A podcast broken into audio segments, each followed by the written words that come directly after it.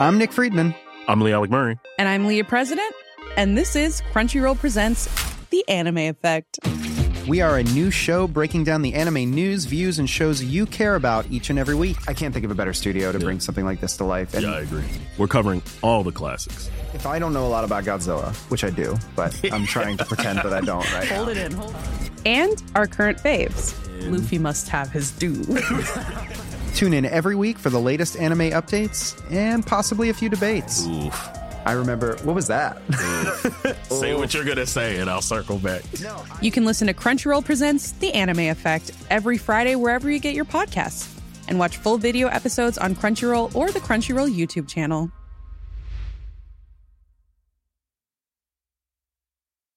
Ryan Reynolds here from Mint Mobile. With the price of just about everything going up during inflation, we thought we'd bring our prices down. So to help us, we brought in a reverse auctioneer, which is apparently a thing. Mint Mobile unlimited premium wireless. Ready to get 30, 30, bit to get 30, bit to get 20, 20, 20, bit to get 20, 20, bit to get 15, 15, 15, 15 just 15 bucks a month. So, Give it a try at mintmobile.com slash switch. $45 upfront for three months plus taxes and fees. Promo for new customers for limited time. Unlimited more than 40 gigabytes per month. Slows. Full terms at mintmobile.com.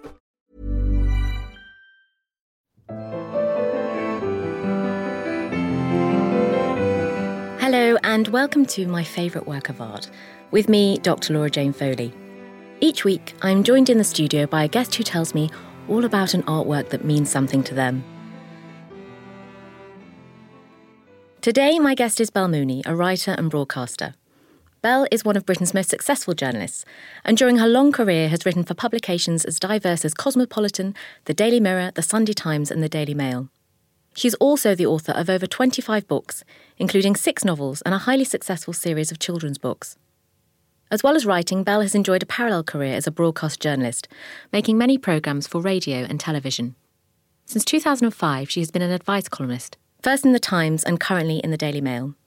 Bel is also a patron of Relate, the UK's largest provider of relationship support. I'm delighted she's joining me today. Welcome, Bel. It's nice to be here. So tell me, what is your favourite work of art? Well, I could have chosen many because I have a passion for art and the history of art. But the thing, when you invited me, the first painting that came into my head was a painting I saw as a child in Liverpool. It's by uh, Murillo, and it's called A Virgin and Child in, in Glory. He did lots of Virgin and Childs, but this one I saw when I was probably 11 years old, and it made a huge impression on me. And just for our listeners, um, let's describe the painting. It's uh, a, a beautiful painting of, of the Virgin Mary holding aloft her, her fair haired uh, baby, uh, surrounded by clouds and a host of cherubs. Little putti, yes. Yes, um, and, and, and beautiful in a, in a golden, sort of emerging from a golden heaven. Yes, and it's very large, it should be said, because I'm holding the postcard in my hand, which I've had for many, many years. It's a battered little postcard, which shows how much I like the work. And it's very, very big. I would imagine that the Virgin is life size in, in the original. It's, it is huge. Right. Um, and yes, there's a sort of golden sky and lots of little and clouds. It's it's it's a it's a golden cloudy heaven, and it's very beautiful. But for many people, it would be much too saccharine. Yes. it would not be their taste. Yes. And in fact, Murillo had a very bad press. He he fell out of favour Mm. Because he was in his lifetime incredibly popular and successful. he was indeed, and of course, his secular works, his paintings of ordinary people, especially children, peasant children, are absolutely magnificent. Um, and so I think he's had a bad press because we are in a secular age, and you know. This kind of work is is is just fallen out of favour. It is highly sentimental, but I think uh, it, the, re- the reason why probably he chose that style was he was trying to stress the sort of human element of of religious stories and, the, and Bible stories, and trying to make it relatable to the people viewing it, which of course is a is a very important skill to have. Anyway, I mean, I- Absolutely. and the thing is, of course, we have to be practical and say, well, you know, the work was commissioned. All these works were commissioned by the church. Um, and by patrons who, who wanted a, a religious work of art. Well, so it's not really surprising that he did them. You know, painters have to live. That's why I write journalism. You know, it's it's it's I- I'm sure he had a profound faith himself. He actually had 11 children, um, many of whom uh, died uh, uh, as, as children.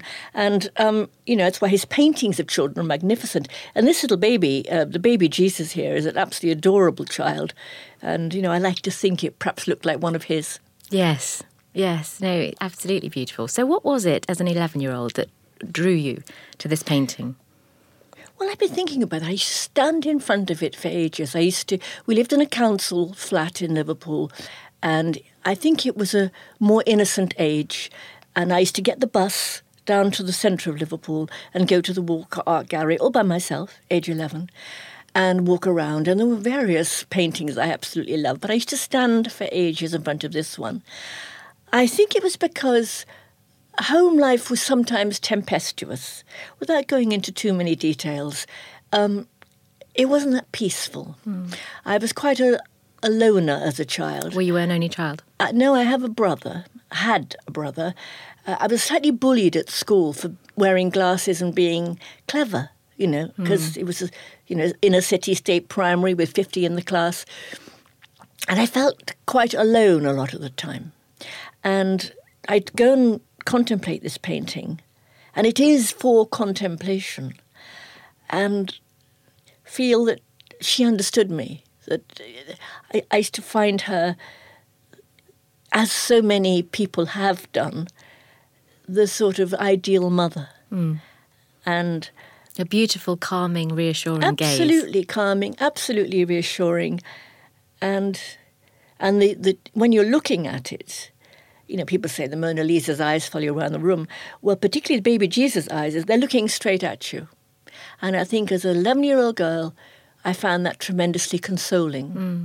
and I went back and back. Summer holidays, we never went away. There wasn't that much to do, so I, I found tremendous joy, solace, uplift, and entertainment in the Walker Art Gallery. And that's never left me. Hmm. So that, for me, was life changing, the experience of going to the gallery. And art is still my passion. Was that something that was uh, encouraged by teachers at school or your family, or was it something that really was just yours that you found for yourself? It was just mine.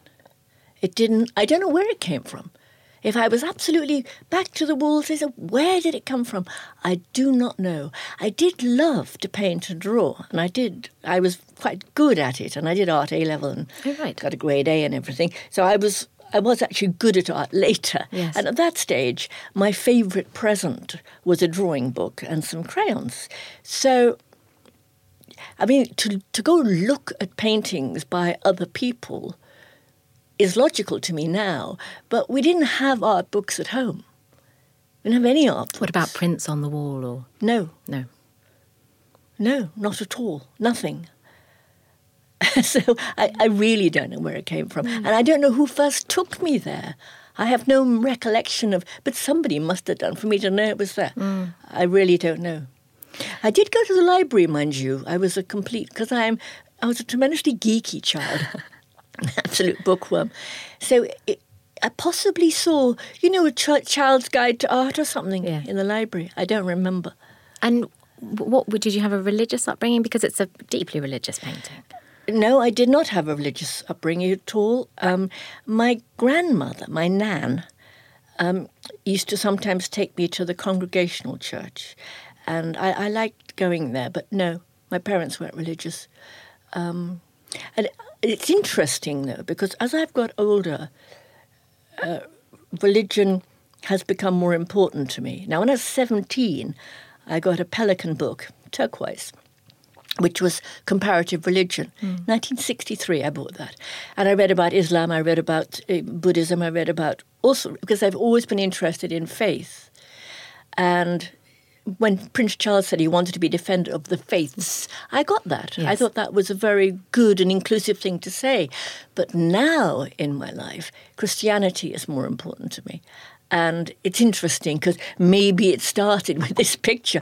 I, I don't know. Mm. But as I get older, the culture of Christianity, as well as the message of Christianity, is very important to me. Mm. And the Christian culture, which of course this is a part of, is the great 17th century Baroque paintings. Hmm. This one, of course, Spanish. You can't compare him with Velázquez, say, or others, but still, still, having immersed myself in the history of art all, through all these years, and my favourite painter is probably Giotto. I now understand why, and I think maybe I was on some sort of spiritual journey then. Yes. But how was I to know at age 11? No. And how often did you see the painting? So you saw it a lot when you were at school. What about you went to university at 18, 19? Did you then come back to Liverpool often and see Uh, no, painting? not so much. I, I do. I go on every couple of years. I've still got relatives in Liverpool. And a few years ago, I, I revisited the Walker Art Gallery. I went to see her. Right. I went to see her. of course, she was still there. And, um, and I go to galleries all the time. I mean, when I leave here, I'm off to the Royal Academy. Um, you know, I can't live without looking at paintings. And of course, in fact, I collect art as well. I mean, I've always bought paintings. And And do you buy with a, a financial eye or is it about love? uh, my face. if, if listeners could see, I'm, I'm screwing up my nose the idea of those people who buy as investments. Frankly, I hold my nose with. I just don't get it at all. No, I buy things I love, and they give me huge pleasure. And I do have a small collection of sacred art, and I use it for contemplation, and hey, for sheer beauty Yes. you know. And I, I, it, it just, as I say, it means a lot to me. So, so you know, in a way, you can look back over your life. And I'm 71 now, so you know, you you get to that stage where you are looking back, and you know, I can see that 11 year old girl staring up at the Virgin Mary in awe and peacefulness all at once, a whole mixture of feelings. And, and I'm s- still that little girl, really, and, and I, I still love to contemplate sacred art whilst listening to, say, plain song or some Bach. And to me, there is no greater spiritual experience than that. I don't really need to go to church because I can get it from that. Mm. You mentioned that you did A level art. So at one stage you were incredibly prolific, presumably creatively. Do you still paint? Do you still draw?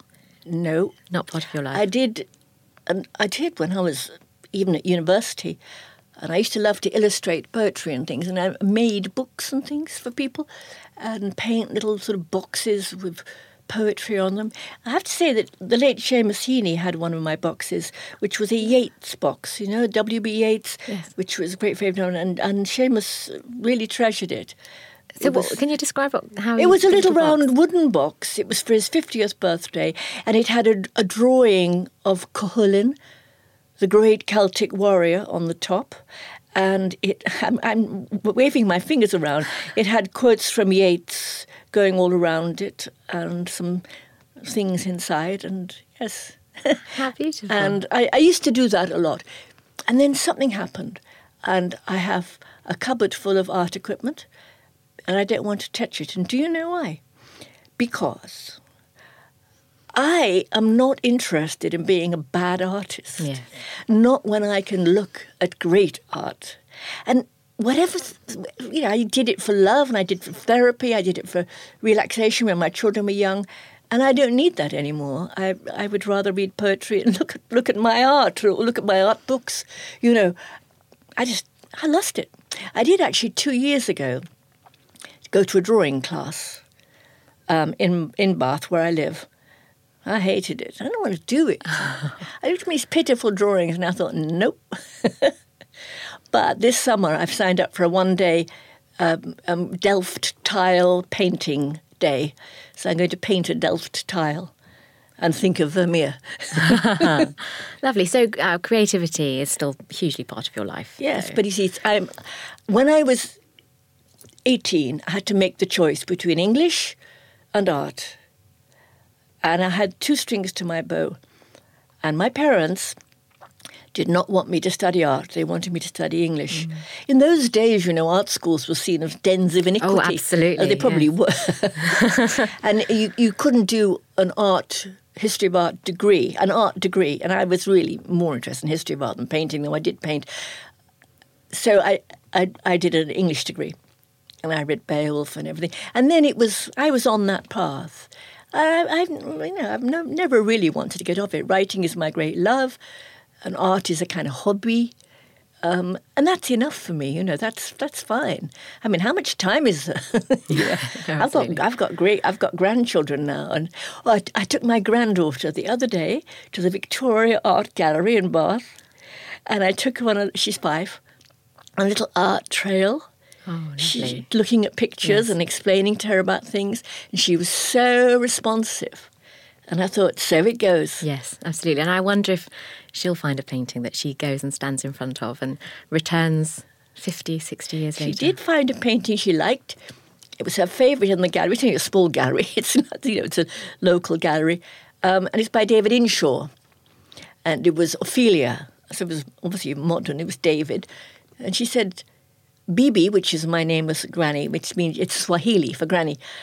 Bibi, why is that lady in the mud? And I said, darling, I think she's in the river, but I think she's going to be saved. Lovely. Thanks so much for coming in, Bel. It was a pleasure to talk to you. Thank you. Today we were talking about Murillo's Virgin and Child in Glory, an altarpiece painted around 1673. Spanish Baroque painter Bartolomé Esteban Murillo was born in 1617 and died aged 64 in 1682. During his lifetime, he was the leading painter in Seville, and after his death, he remained a highly popular and well respected artist across Europe.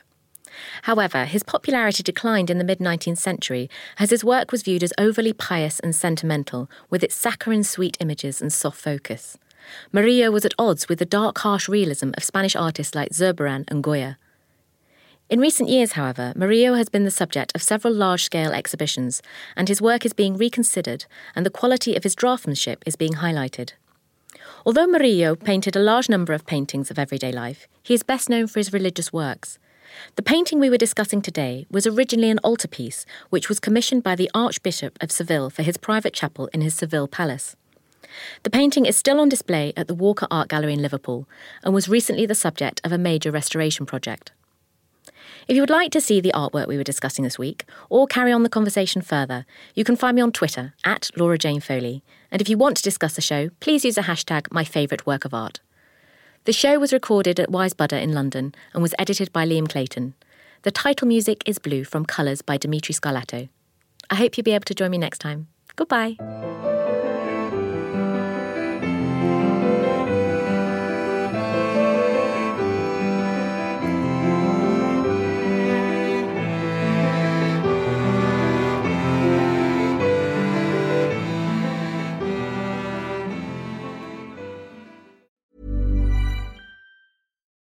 Botox Cosmetic, out of botulinum toxin A, FDA approved for over 20 years. So, talk to your specialist to see if Botox Cosmetic is right for you. For full prescribing information, including boxed warning, visit BotoxCosmetic.com or call 877-351-0300. Remember to ask for Botox Cosmetic by name. To see for yourself and learn more, visit BotoxCosmetic.com. That's BotoxCosmetic.com. Get ahead of postage rate increases this year with Stamps.com. It's like your own personal post office. Sign up with promo code PROGRAM for a four week trial plus free postage and a free digital scale. No long term commitments or contracts. That's Stamps.com code PROGRAM.